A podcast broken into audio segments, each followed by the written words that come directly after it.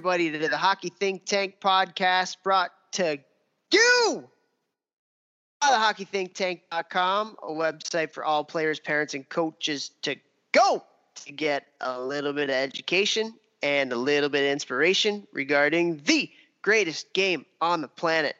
What an episode we have for you guys here today, going a little bit outside the box. And we are bringing on country music star Julia Cole.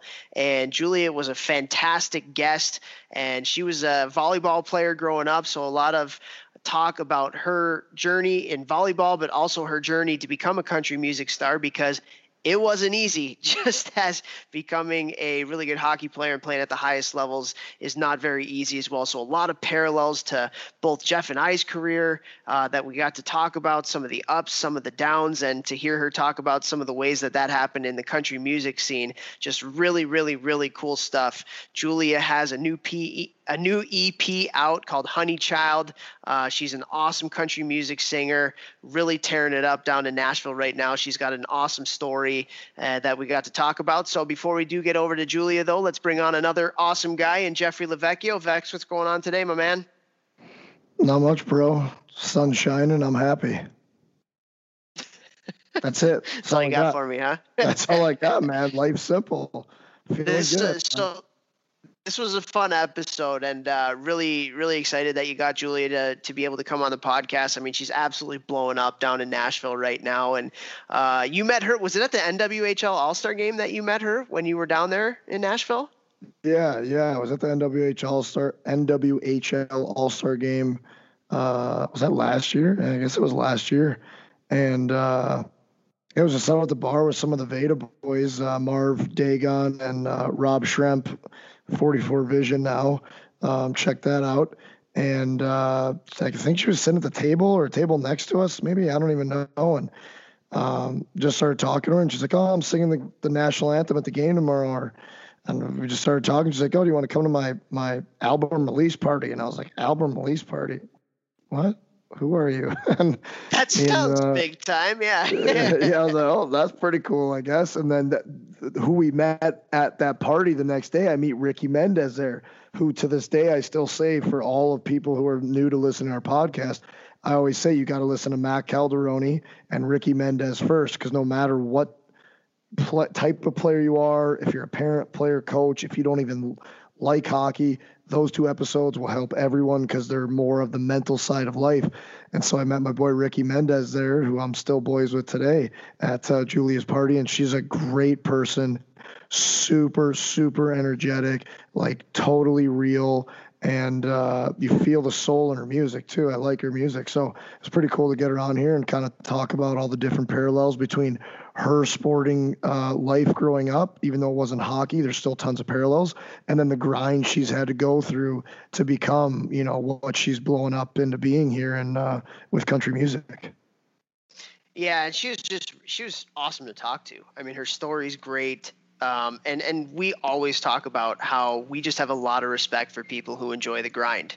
Like we have a lot of respect for people that work their way up from the bottom, and like I can't remember, but I feel like she didn't even know how to play guitar until she got to Nashville and she just like taught herself. And I, I mean, it's just amazing the type of grit that comes with. I mean, you listen to the stories and stuff like musicians don't start at the top musicians aren't like granted like they have to work the bar scene and then they have to get a break and then they have to get connected to the right people and then they have to do a good job even more and like it's such a grind to make it to the top and and just it was such an inspiring story to hear how she was able to to accomplish that and you know we just have so much respect for people that enjoy that grind of it.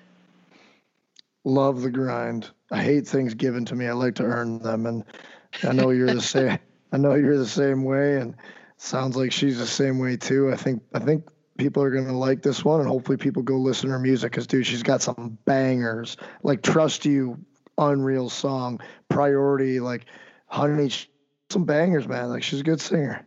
Yeah, that's uh, is that ever come on in in Jeff Lavecchio's gym while the while the boys are going or what? Sure, hundred percent, dude. I I throw the I throw my I was gonna say iPod. Wow, I would have dated myself there. There's kids listening to this who have no idea what an iPod is. I bet. Uh, but yeah, dude, I throw my phone on shuffle sometimes unless I really need to get the boys going. Then I'll throw on some ridiculous songs. Uh, we had we have Katy Perry Fridays going on right now. That always gets no the boys going. Way. There you oh go. yeah, turns into a dance party in between sets. But you know, got to keep it light with this weird. Muncie's gotta love long, that. Oh God, T-Bull is in there just booty dancing and oh yeah, that that guy he's unbelievable. Like oh, um, we had we had a camera a camera crew come in and, and film uh, the guys working out and then their on ice workout with Jamal Mayers um, like two weeks ago, and the camera guy just could not stop focusing on T-Bull. He's like, "This guy's gold," uh, and before he came in, I was like, "You're gonna want to focus on that guy." So uh, yeah, Travis Turnbull always always makes my days more fun. That's for sure. Oh, that is so funny. Well, you've come a long way, my man, in your music taste in in the uh, gym. I remember hearing about fights that you and other people would have because you would want your like whatever death metal or whatever it was on, and everybody else death want. metal, punk rock, dude. Oh, Easy. it was? Easy. It was me and Jan Stasny. me and Yan Stastny used to almost come to fist fights. But now, guess what? It's my gym, so I play whatever the f I want. I love it. Well, good stuff. Well, we really appreciated Julia for coming on, and, and we encourage everybody to check out her new EP, Honey Child. Um, it's awesome for her to take the time to, to talk to us about her journey.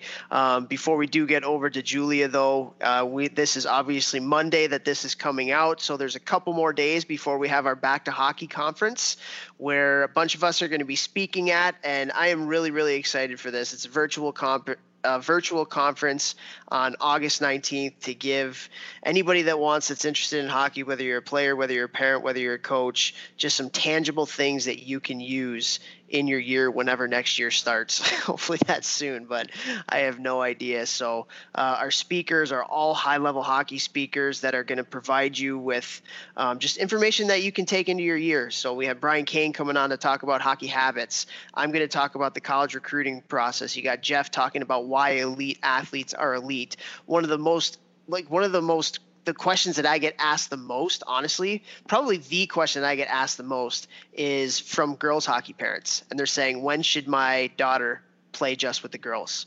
Like, what's their journey like to get up? So we have Alyssa Gagliardi, who is unreal, coming in to talk about the difference between playing girls hockey and boys hockey. And, and she obviously had to make that decision. So she's going to be awesome with that. Matt Calderoni's coming to talk about the mental side of the game, how you can get your focus narrowed. And, and so he was on our podcast, like you said, and, and did an awesome job. So he's going to be speaking about that. And then we have a nutritionist coming on as well, Pearl Nuremberg, and she's a performance nutritionist uh, to talk about uh, just different ways and different foods that you should be eating to optimize your performance as an athlete and as a hockey player. So again, this this conference is is about giving you guys tangible things that you can use in your hockey careers or if you're a parent tangible things that you can help your kids to use throughout their hockey careers. So uh, if you're listening to this on monday tuesday or wednesday morning you can go to the hockeythinktank.com and go to the conferences tab and sign up for it today. Again it's it's we didn't want this to be a long drawn out thing. It's just three hours 7 to 10 o'clock eastern at night uh, speakers back to back to back to back. And we're very fortunate uh, to be sponsored by power player which is an unbelievable da- data feedback tool. And uh, I'm actually using it for our team this year uh, in Syracuse. Uh, we're going to be using it to test the kids and provide them feedback on, on everything that they're doing. You can provide feedback on compete level. You can provide feedback on hockey sense. You can provide feedback on doing different drills throughout practice and timing them. So it's just great. It's always nice to have quantitative feedback for kids, not just the qualitative stuff of, of what you see on the ice. So very, very fortunate to have them coming on as our title sponsor. We also have College, Hockey News as a speaker sponsor. So they're sponsoring me, uh, having talking about the the college recruiting process. So thank you to Adam Wodon and College Hockey News. Uh, they're for me the best website where I go for all of my information on college hockey, and I'm literally glued to the app during the season, checking out scores and stats and stuff like that. GELSTX has come on uh, as a speaker sponsor as well. They're they're sponsoring uh, Alyssa Gagliardi and in, in gags talking about girls versus boys hockey. Um, so just thank you to, to them for, for hopping on board. Thank you to everybody that's signed up already. Like I said, go to thehockeythinktank.com and sign up today if you haven't yet. It's going to be awesome. Jeff will be on there, so you can hear hear the man, the myth, the legend talk. And my shirt will be on for this one. That's too bad. Most likely. Might tear it off Hulk Hogan style to start the presentation. Let's go. that would be unreal. And I'm also, not, I think people would believe you would do that as well. Yeah, so it would not be out yeah, of character.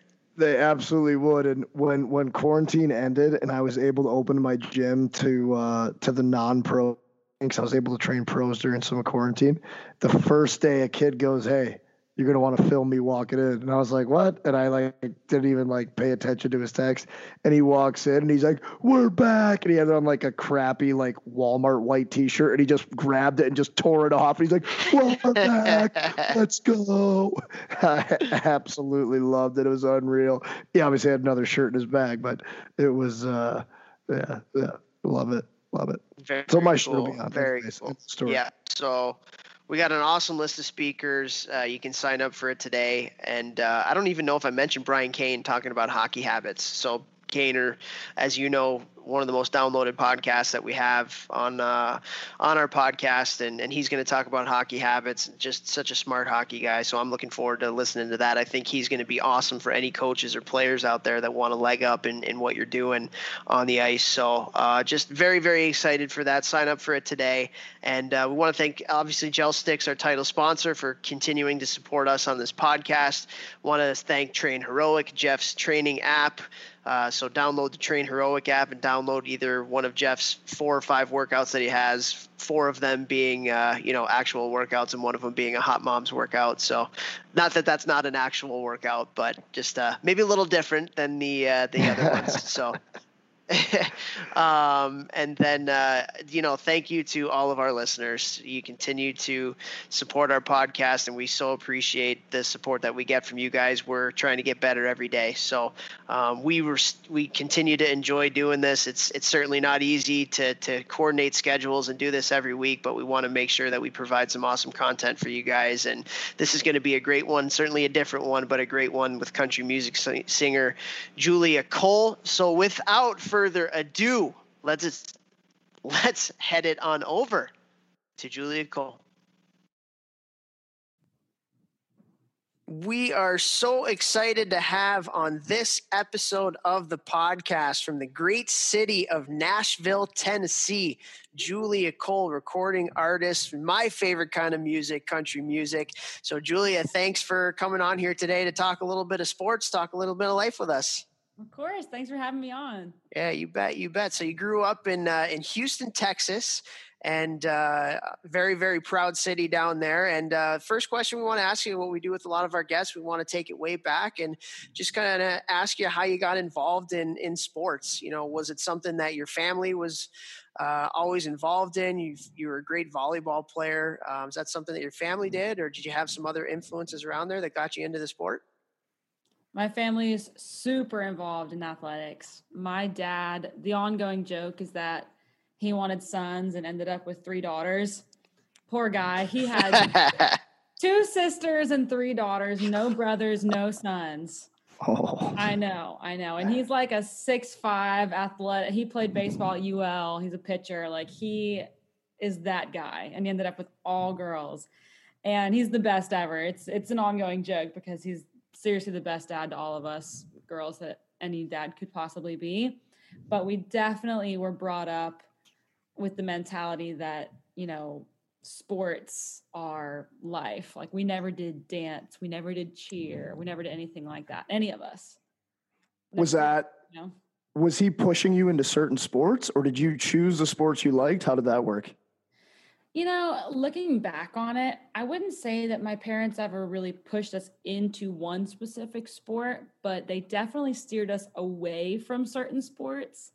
Like there are some things that I never even participated in, and it wasn't because I didn't want to. It was just my parents didn't, you know, sign me up for it when I was little, and then we were so busy with the sports we were doing that we never even tried some of them. So, like I did, I think starting out, the first sport I think I did was soccer and I did that for like 10 or 11 years. I played basketball for almost the same amount of time because you can start those two sports pretty young. And then once you get into middle school, you start getting more options of track and field, cross country, volleyball. I didn't start volleyball until I was in, you know, seventh grade. And I did tennis in middle school just for fun because I wanted to see if I could play a sport in every season. and um, we we started out with those, but I never did swim team. I never played softball, and um, lacrosse really wasn't big in Houston, so I you know I never did that. And I'm trying to think of you know what else I feel like would have been really fun that I never really participated in. But yeah, it was it was kind of like we were steered towards soccer, team sports, team sports. Yeah, I mean they would have let us. I mean track. I guess track's a team sport, but we did a lot of individual races as well. Um, and my little sister runs track and cross country at Duke, so she's she's super into that. But is that good? Know, is that a good school? I, I was going to say, never, never heard of it. my dad definitely was not happy when I picked volleyball as my favorite sport, though. Why is that? I think he was just super opposed to the spandex. that didn't even pop in my serious. head. I'm dead serious. hey, why? Why? Let's go into that. Why do they? Why is that the uniform? That is a. I mean, I'm not complaining as a male, but that is a ridiculous uniform. You know, I'm not gonna lie. That has come up in conversation every year. Aerodynamics or what? And the thing is, is that there are men's volleyball teams and they don't wear spandex. You know what I'm saying? So it's like you can't really justify it because you know what people would argue was okay when you're diving on the court, you don't want your pants to be pulled off, so you need something super tight to your skin. But my dad's argument to that was okay, well, why aren't they longer? you know. So yeah. there really isn't a good reason for it. And then I can't explain why it gets even skimpier when you play sand and beach volleyball because then it's bikinis. Um, but that's the uniform, and it is what it is. I mean, it's the same track. There's not really a reason that track uniforms are basically like bikinis, but they are. So right. I don't know. Interesting. Yeah, I would. I would. Toph, you have two daughters. Are they going to play volleyball because of the shorts, or what? No, they're they're not going to play volleyball because they have mine and my wife's genetics, and they're going to be four foot eleven. hey, that could be a libero. That's true. That is true. that is true. Well, it's cool. I, and, and I know that volleyball is a, a huge passion of yours, and, and, you got to play volleyball in college at Vanderbilt. So, talk to us a little bit about that process of getting to Vanderbilt as a as a college athlete, and, and what your experience was like there. So, Vandy isn't our volleyball team's not a D1 team, and I talked to some other schools that are D1 about playing on their teams and you know went and met the coaches and toured the locker rooms and was supposed to play. I had you know offers i could play at a few different schools but the reason i wanted to be at vanderbilt so bad was because it was on music row in the middle of nashville tennessee and it was in the sec so i knew for everything else like i was going to get to go to those events and have a, the real college experience.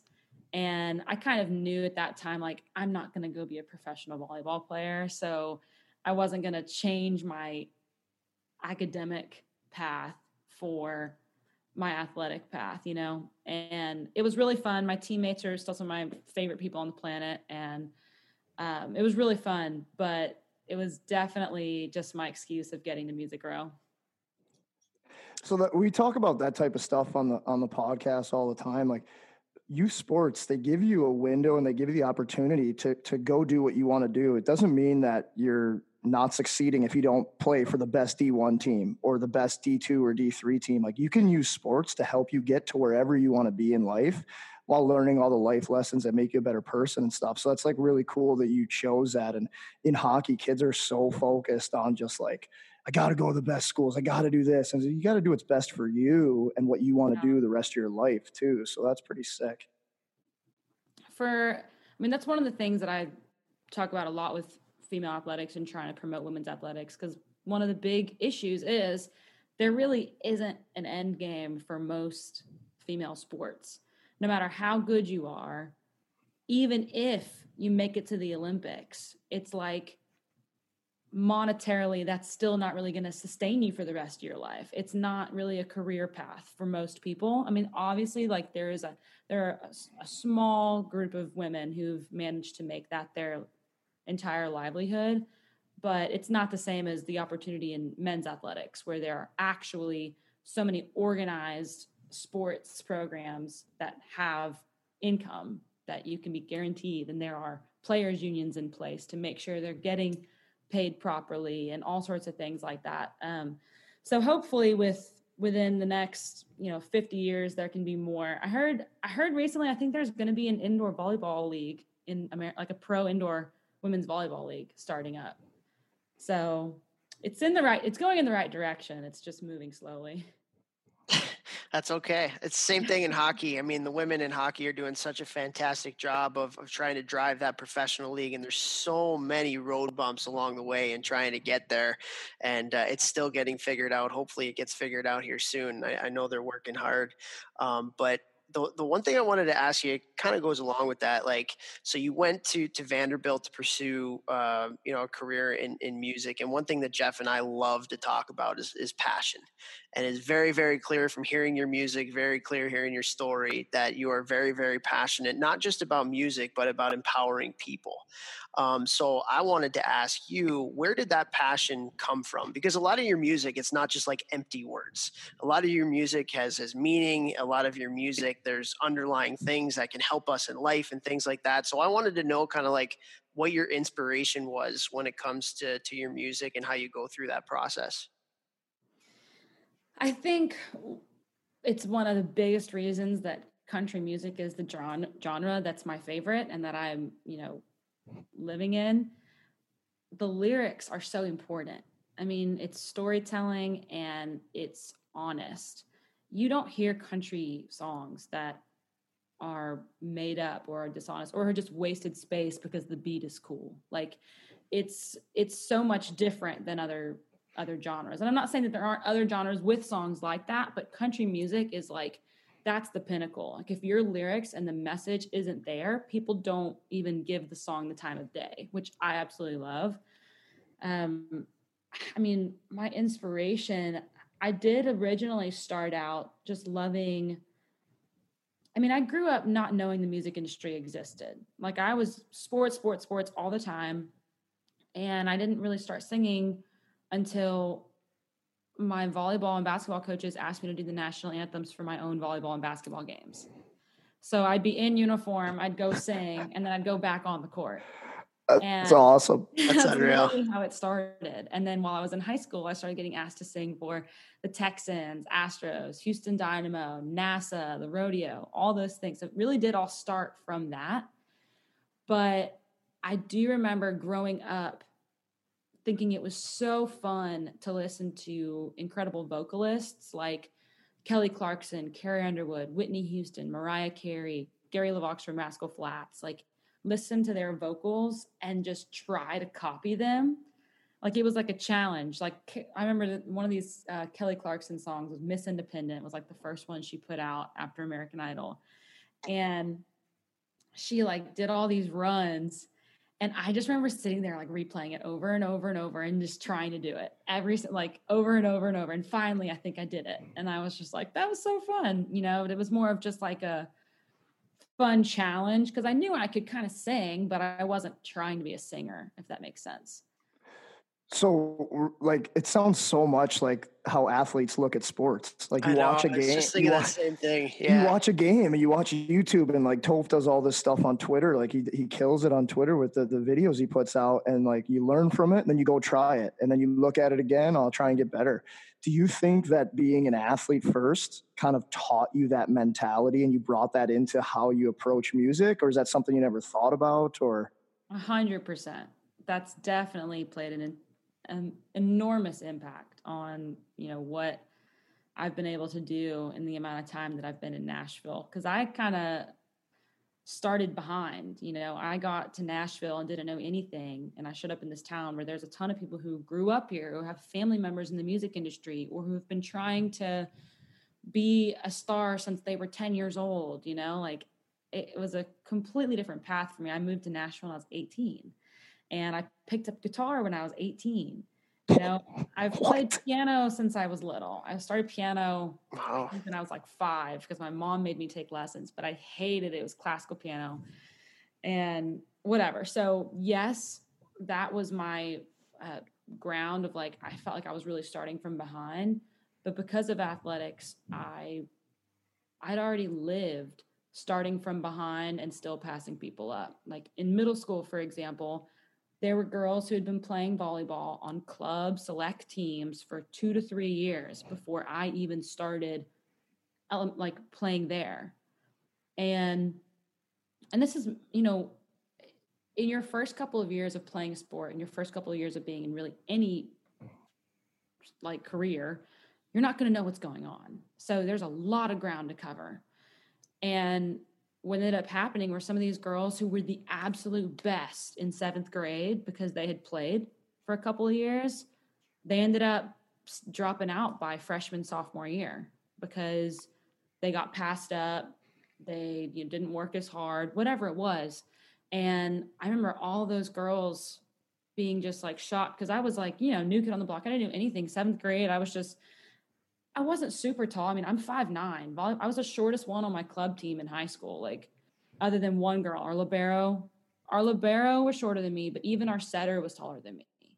I know how you so, feel. I know how you feel. And and I'm you, you don't. nine. I'm not even short. It's not like I was just good at volleyball because of my height or something like that. It took a lot of work, and I started club volleyball my freshman year of high school and I made the varsity team at my high school by sophomore year. And some of those girls who were the absolute best, kicking my butt in seventh grade, weren't even playing anymore. So that definitely was a huge, like, like I don't know, mental check of like, okay, you did it there. You can do it in music too. You can start from behind, work hard, you'll still be okay. Absolutely. I mean, one thing that I really feel like is a really commonality, really commonality, a big commonality between between. Um, I went to um, Cornell. between, I do words good. Um, uh, one thing is a big commonality. I feel like between kind of like professional sports and professional music is a lot of times um, the talent gets emphasized and not the grind. But at the end of the day, the people who are at the top of their profession, very few are there on talent alone they they have talent, yes, but it's also the grind that gets you there. So that's one of the things I wanted to ask you because especially in the country music industry, that has to be you talked about the first 2 or 3 years you're just kind of trying to figure it out. So mm-hmm. for you, what were those 2 or 3 years like? Was it pretty tough and and uh, what were some of the highs and lows that you had to go through to get to where you are today? It was definitely not easy, but it was really fun. So I'm not going to pretend like I wasn't enjoying myself. Also, I was in college, so having a great time. Like it was still really fun.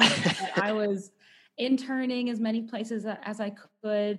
I was any person I met that was in the music industry. I was like, "Can we go to lunch? Can I buy you a coffee? Can I do this?" Just trying to pick their brain and learn anything I could. I signed up for and played every free writers round, like performance. I went and performed for free everywhere that would let me for years just to learn how to do it, you know? Because if, like I said, I didn't play guitar really yet. So all those shows, I was kind of banging around on a keyboard a little bit and then would like try to maybe do one or two songs on the guitar and then gradually was able to do more and more on guitar. And if I hadn't been doing all of those shows, I would never have been able to get comfortable playing guitar on stage in front of people because I was playing shows where nobody really cared if I did well or not, you know, and there were these free writers rounds, like basically like open mic nights for songwriters. And it's it's a lot of work. I mean, there's photos of me. I'm carrying my keyboard in like a golf bag on my back that my dad gave me. I've got the keyboard stand under this arm. I've got my guitar in a backpack on this arm. So I've got like two instruments, a stand, and I'm like trying to hit an elevator button. And it's like, I mean, it's just an absolute mess. But I did it, you know, I kept doing that for years. And if I hadn't done that, I wouldn't be where I am today. So yeah, some of the the low points, I mean, stuff's not easy, but the grind, like I can handle that. The stuff that gets harder for me is dealing with um I guess like there's so much well once I got to a certain point where I was signed to CAA and I was with BMI and I was I had a, a manager, Ansel Davis, and I was with um, like there were just all these different companies that I was like already working with. Then you st- you have to start to deal with and learn about how much turnover there is in the music industry. And you like think that you're you think you have it set up you think you have a team and then in the blink of an eye everything's gone. And it's like not even under your control. Like for example one of my first agents at caa within like two months of me signing with caa he got let go. And like luckily i had another champion there that like took me on and was still pushing for me but my main like RA was gone and had nothing to do with me. It was just the company let him go. And then the first manager I had, he had myself and he had Hunter Hayes. And um, I was with him for two years. And at a certain point, Hunter left him, which was his main, you know, source of income for that management company. And so, you know, I shortly after left. And then after I left, the, the company kind of folded.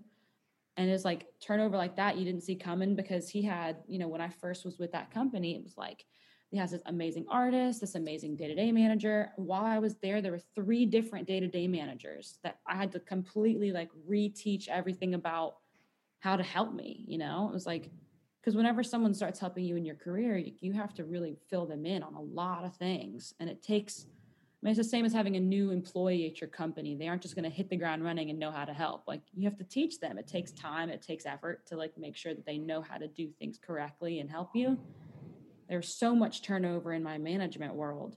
And then over at BMI, my main rep, my main guy who was helping me out with everything, booking me for the shows, sending my stuff to publishers, doing all this stuff, he got let go from BMI.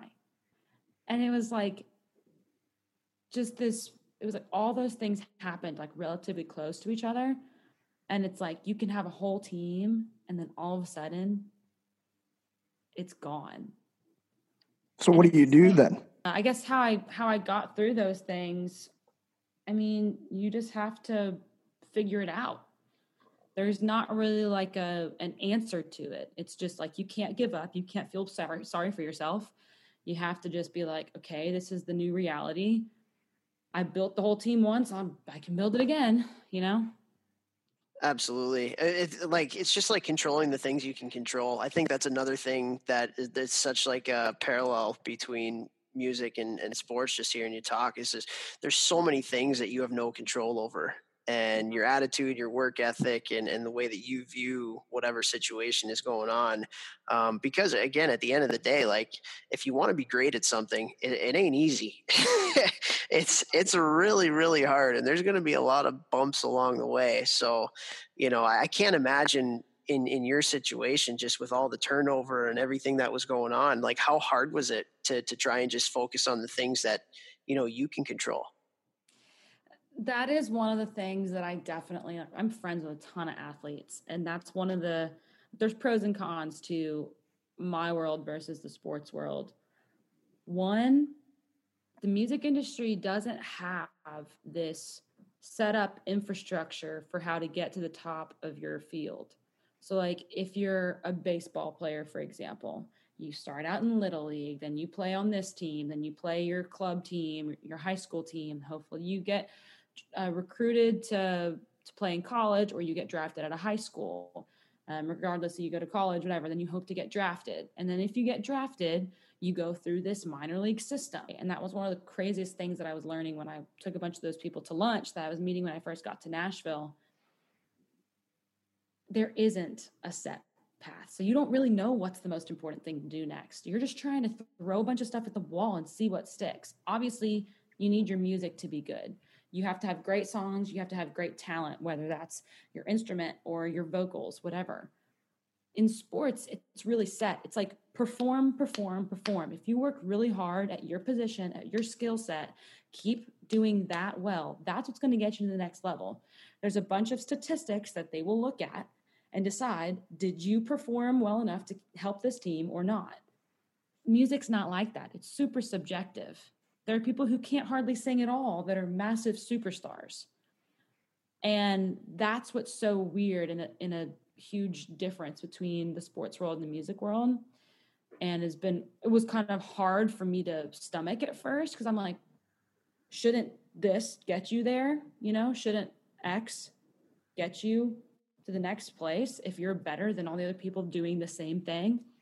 And it's just super subjective. It's who you know, and it's did something just catch? Like, did something just blow up and go viral? And it had nothing to do with you just because it was because the video that it was on, or did it happen to make it into a TV show or movie that blew it up, or an Apple commercial, or like it's just complete. It's not complete luck, but it's a lot more luck than in athletics where you can kind of prove yourself. So yeah, that, that makes one of the things that I was like, huh, I have to figure this out. yeah. One of the things that Jeff and I talk about all the time when it comes to like trying to figure that stuff out is, is, is like the importance of having really, really good mentors and having people that can, can show you the way, especially in the business. And, you know, you've gotten the chance to meet a lot of really good people, um, open up for some really good people too. Is there one or two mentors that you have that really you know was able to help you through the crazy crap and through the you know through the tough times whether it was conversations whether that was somebody that you just watched how they did their business uh, or anything like that? Did you have pretty good mentors there in, in nashville to help you steer through the process? The list is pretty long of, of mentors that i have but the number one mentor easily was lari white. Um, she was my publisher and uh, you know like we were talking about earlier the, the, uncontrollable turnover of certain things. She was my publisher and she was diagnosed with cancer in september of 2018 and passed away in january of 2019 and it oh. happened like that. But she was absolutely my like sounding board for every idea I had. She had been through it all. You know, she produced Toby Keith. She had written songs for a ton of people. She had multiple top 20 hits as an artist herself. She'd had record deals. She'd had publishing deals. She had done all the things that I was trying to do. And she gave me all the advice that she could. And I remember probably my favorite advice she gave me was there are no wrong answers or no there are no wrong decisions just the decisions that you make and how you handle them. Love that. Because it's like, you know, I was, she was helping me when I was picking between a few different managers and when I was picking between um, different agencies. And she was like, you know, pick the one that your gut's telling you to go with and then make that situation right. So, like, if that ends up being a, a bad like spot for you to be in three months from now or one year from now, then we'll make another new decision. And that's to go this way or this way or pivot. It's not going to be a regret the last decision you made, you know? Because there's no way to know. it's so important too. And I, I talk to kids about that all the time. Like, there's no right or wrong answer no matter what. It's just making the best of any situation. And when we had one of our mutual friends on this podcast ricky mendez who i love i'm sure he'll listen to this. What's up ricky? Um, and uh, a lot of people got so much out of that episode because he's all about that stuff. Like whatever you whatever you decide then run away with it. And and if something bad happens to you it's not a setback. It's a setup for the next thing. You can learn from it and it sounds so much like Toph is saying the parallels between music industry and, and professional sports or just sports in general. Just so many things you're saying and, and learning. And uh, one thing I wanted to ask you: Do you feel like music made you a better athlete, or, or like the skill part of it, or the skills of being an athlete made you a better musician, like hand-eye coordination and stuff? Because obviously, I, I own a training company, and I'm really into like thinking outside the box, like playing. I tried to play piano one year pro in the summer, and I almost threw the piano out the window. I oh couldn't my do it. god! I would. It was paid, so bad, dude. I would have paid large amounts of money to try and see that. Dude, I went like six times. I went like See, six times, and I was like, I can't do this. Ju- Julia, here I, I'm gonna. I, you, nobody that's listening to this podcast can see that, but I can see Jeff doing the piano like without sleeves or a shirt on, just like this, just like trying to flex, you know. like so not even being like you know really cool with the 100%. with the keys and being And going, suave. and going about 30 seconds before being so frustrated he wanted to throw the keys away. exactly. Like, Thanks, is guys. Like a two week process. This happens quickly. You're making me feel good about myself. Thanks, guys. But honest question though, because I know a lot of athletes that in their pro athletes in their spare time pick up guitar, pick up the keyboard. I don't really know any guys who tell me they take singing lessons, but I, I think that working that kind of brain will help in other arenas. So, what are your thoughts on that? I think it's really healthy to have another creative outlet. So if you're an athlete, having something else that you can kind of focus your your mental capacity on for X number of minutes can really help you take a break from what you're really focused on. And it's the same vice versa. Like I'm thinking about music and I'm thinking about my company like a hundred percent of the time. I need to have that break every once in a while. Like yesterday, I went and peppered in the park, just played volleyball with one of my friends, and was just peppering back and forth for a while. And guess what? The entire time I was doing that, none of the to-do list that's never ending for my company was on my mind. And I think it's just kind of healthy to have that extra distraction that still feels productive. Like you don't feel like you're wasting time. It's not the same thing as watching a TV show or something mindless. It's like it's something you really enjoy, but you're also still working a different part of your brain. Like that makes total sense. Yeah. Toph, did you play? Did you play any instruments? You didn't play any. Did, I played oh, you the played drums. Yeah, you played the drums. Yeah, you did. What's up? I wouldn't say I was good at them. I had them and like Uh, to beat up on them a little bit, We but have a whole band right here, except we might have a triangle. no, I'll Jeff's be the Jeff's the cow- tambourine guy. No, you're the cowbell guy. Cowbell. exactly. I'll wear Will Ferrell's outfit too. oh, that's funny. Well, you talk about the creative process, Julia, and that's something like for me, I, I like to write. Um, it, it's some, it's something I'm figuring out. It is not so much of a creative thing. Like you have to, if you want to be good at it, you have to put a lot of work into it. It's not just something that you can like sit down at with a journal and a pen or sit down at a computer and just go. Um, so somebody who is a, a very accomplished songwriter, what is that creative process like for you? Especially, I think it's really cool because you want your music to mean something. You know, you want your music to, you want, I was even looking at your website and the quote that you have on there is if my music helps even one person feel included, empowered, or understood, then this crazy journey is all worth it, which I think is awesome. I'm going to put that like on my desk in a frame. Um, but uh, so what, what's that creative process like for you to get inspired or just to, I mean, is it more, more of a work thing? Is it more of an inspiration thing? How do you go about it? So there are kind of two separate parts of it for me. One is the more regimented act of co-writing. We have scheduled co-writes with, you know, one to two or three extra people depending on, you know, who you're with that day. And everyone usually has a different skill set. So like maybe one person's really good at lyrics, one person's really good at melodies, one person's really good at like instruments and building a, a track or finding a cool progression that's a little bit out of the norm. And so you try to kind of build your co-writing sessions that way where you have the diversity of skill sets to help make the song the best it can be. But none of that matters if the idea isn't there. Like if there's not something that everyone's on the same page about and working towards creating, nobody knows which direction to go. So the other part of it is just this this database of ideas that I have that's like, I mean, a thousand notes long.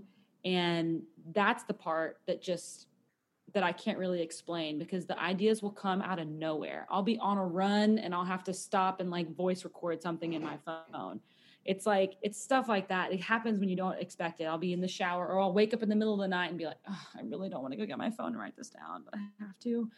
It's like it's that kind of thing where the ideas that just show up, you're like, you have to record them or document them. And that's what you bring into the co writing session and kind of marry the two together. But I don't really think either one of them necessarily stands by themselves. I've written a few songs by myself, um, but the co writing world is definitely Nashville's norm. That's That's- that's that's crazy. I would never like. All right, today I'm going to write a song about blank. I would not know where to start. It does happen that way though. Like if nobody ha- or if we do all come in with ideas, but we end up getting on a topic of conversation of something that's just really like weighing heavy on somebody's heart that day or something that's just really prevalent in everyone's world. Like obviously right now a lot of songs are coming out about the this end of the world feeling that everybody's kind of touching on with the the coronavirus and everything. Um, that will be the morning where everybody's sitting in the co-write and they're like, you know what? Toss all the ideas that we already have to the side. We'll write those another day.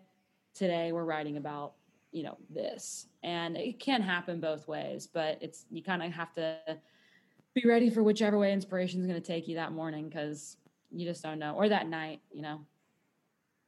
A lot of teamwork, it sounds like. A lot of times it's hard to write about things that are super like deep or important to you, or it's hard to write them yourself because one, I mean, I know when I was trying to write a song about Lari after she passed away, it's like I just couldn't do it.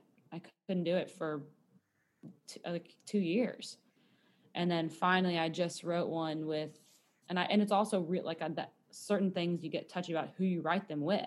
It's like really important to you who's in the room and like I wasn't going to just bring that into anybody, and so I ended up just writing that with her her husband, Chuck Cannon. He's an amazing songwriter, and I told him I was like, I can't write this with anybody else, but I have this idea, and you know that that idea it, it took me two years to write that, you know, and some songs, for instance, White Pearls, the one that I just released, I wrote that one. My mom asked me if I wanted to write my grandma a song for her 75th birthday.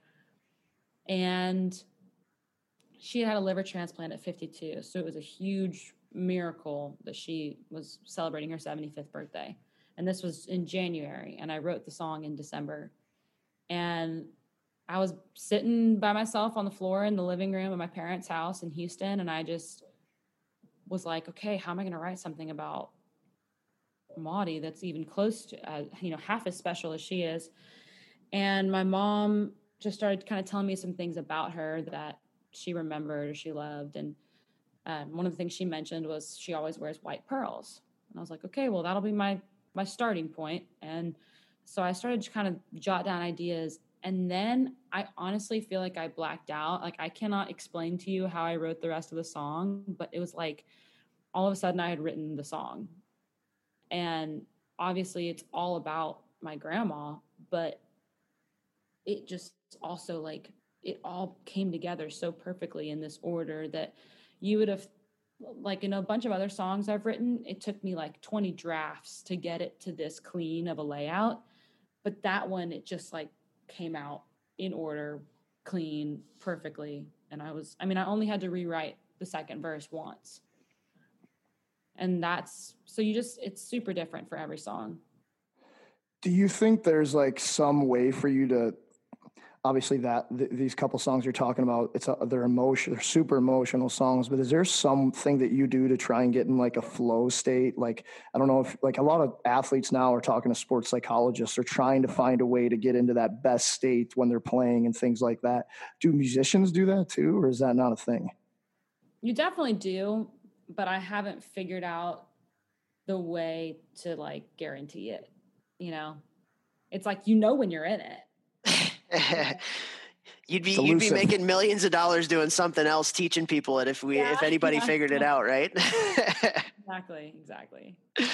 Oh, that's awesome. Well, well, Julia, you know, while we have you on here, one of the things that I wanted to talk about and we wanted to talk about with you um, that I know you're passionate about is is women in sports, and you're part of a, a group, Women's Sports Social. Saw that on on social media, um, so wanted to have a little bit of a conversation with you uh, about that and, and, empowering women in a sports setting. So, first question I have: what what actually is Women's Sports Social, and and what what's kind of the mission that that they do? So, Women's Sports Social is a social media movement that I started with my little sister Emily, and uh, it mainly is a platform for women to talk about how important athletics has been to them, no matter how old they are, no matter how long they played, what level they got to. It's a platform for any woman who feels like athletics was a big part of their life to have a platform to talk about it. And it's because I realized that women in particular have a much harder time taking credit for being an athlete if they've been out of the sport for a year or they don't feel like they played at a high enough level. And that's one of the things that I really wanted to combat because I knew these girls in college who were, you know, incredible D1 athletes. And then college ends and they all just like quit talking about it as if it never even happened. Like they don't associate themselves, like it's on their, their social media. It's like, and it's because women sometimes feel like they have to be overqualified to claim that they're qualified for something. And you know, you'll be two years out of a sport, and someone will be like, "Oh, I haven't played in two years. Like, I'm not good anymore. I'm not good." But you'll see some men on, you know, with their beer bellies at 65 talking about their high school football glory days. it's just a complete different mentality. So I was kind of trying to open up the door for some women to still claim ownership of their athleticism and their past, their upbringing being so involved with sports, because for a lot of us, it was thousands of hours of our lives that all of a sudden you just can't claim anymore, um, which is obviously false. Like you totally can. You're still an athlete, even if you haven't been in organized athletics for the last X number of years. So it started out that way. And then I noticed all of these incredible women who are massive in pop culture that were highly involved in athletics that people don't even know about. For example, Britney Spears was point guard of her basketball team. Gigi Hadid was captain of her volleyball team. Ellen DeGeneres was amazing at tennis. Sheryl Crow was an all-state track athlete. Avril Lavigne was amazing at ice hockey. I mean, all of these people who are so high up in their fields, whether it's modeling or music or being a television host or personality. I really do think they got so many of their skill sets of discipline, work ethic, handling constructive criticism, how to be a leader. Like they got a lot of these things from growing up in athletics. Amen. uh, it's, it's such a good point, and and you know I've we as a podcast, we I mean we don't honestly, Jeff, do a good enough job of bringing enough women on here. Our our ratio is is way too much men to women. I think a lot of that is because we know more men that are involved in it, but it's still no no excuse. But uh, I've been really interested in in this now. Now I have two daughters. Um, they're young, but still, when you have daughters, it probably like your dad way back in the day. It's like you think about things a little bit differently and and so you know if you had any advice for any girls because sometimes there is a barrier to entry into sports for women because of some of the reasons that you stated you know earlier if you had some advice for some young girls that that might be um, hesitant to join a sport or if you are in a sport hesitant to really put your all into it because they're not sure what the the end is going to look like type of stuff what um, you know what kind of advice would you have for those those women well, the first advice I would have for really anybody, female or male, is there. I've been hosting these Colting Quarantine series where I bring on people similar to this, but it's been on Instagram Live, where I bring on people to talk about their stories or perform if they're musicians. I had on Katie Sowers recently. She is the female offensive assistant coach for the 49ers. Oh yeah. The first female NFL coach to coach in a Super Bowl. And she just tells the most inspirational story of how she went from I mean, yeah, it's difficult for all of us that are in fields that don't have necessarily a professional women's outlet here in America, or even if there is one, it's barely paid. She didn't even have football in middle school or high school that she was allowed to play. And she said, oh, I'll never forget. She was talking about how she like she and her twin sister just love football so much and they would always go scrimmage with with uh, their boy neighbors in the parking lot or the street and um, she was like whenever we got to middle school i remember one of the kids who was my neighbor i taught him how to throw the football. I taught him everything he knows about football. And he came home with a football jersey one day. And that's when I realized how unfair this situation was because she was never going to get to do that. You know, there were no female teams. And so it's listening to how people like that went from the most daunting of future prospects for her world and uh, being a, a female in football to how she got to the top. It's listening to those success stories and realizing that it's attainable no matter what it is. If you put your mind towards it, you can do it. So, and that's kind of what it was like for me too in the, in the female world for country music. I mean, it's less than, it's like 13% female vocals on country radio right now. And that's including Little Big Town, which is male and female, and Sugarland, which is male and female, and uh, you know, it was like Van Perry, whatever. But there are like so few solo females. Wow. Then you see the ones that do break, and you're like, okay, well, it's obviously possible. Obviously, it's hard, but it's possible. So I think like looking at those case studies of people who've overcome odds, that's really helpful for me, and I think would be really helpful for anyone who's trying to get into athletics or get into a career field they might be intimidated of. And then my second piece of advice would be like we were talking about earlier, having having those mentors. So trying to find people whether they're male or female, but having those people who've been in some somewhat of a situation that they can look into and or that they can explain to you and you can kind of feed off of. Yeah, for sure. Hey, Julia, have you ever heard? Um, so Muffet McGraw, the basketball coach, uh, the women's basketball coach for Notre Dame, have you ever heard her like passionate speech about what we're talking about right now? Oh no, I can't. Okay, you got to look it up. So as as you were talking and and saying this stuff, like that's right what came to my mind. And uh, I'm going to read it. I found the text of it. So she says, "I'm getting tired of the novelty of it. The first female governor of this state, the first female African American." Mayor of this city? When is it going to become the norm instead of the exception? How are these young women looking up and seeing someone that looks like them preparing for the future? We don't have enough female role models. We don't have enough visible women leaders. We don't have enough women in power.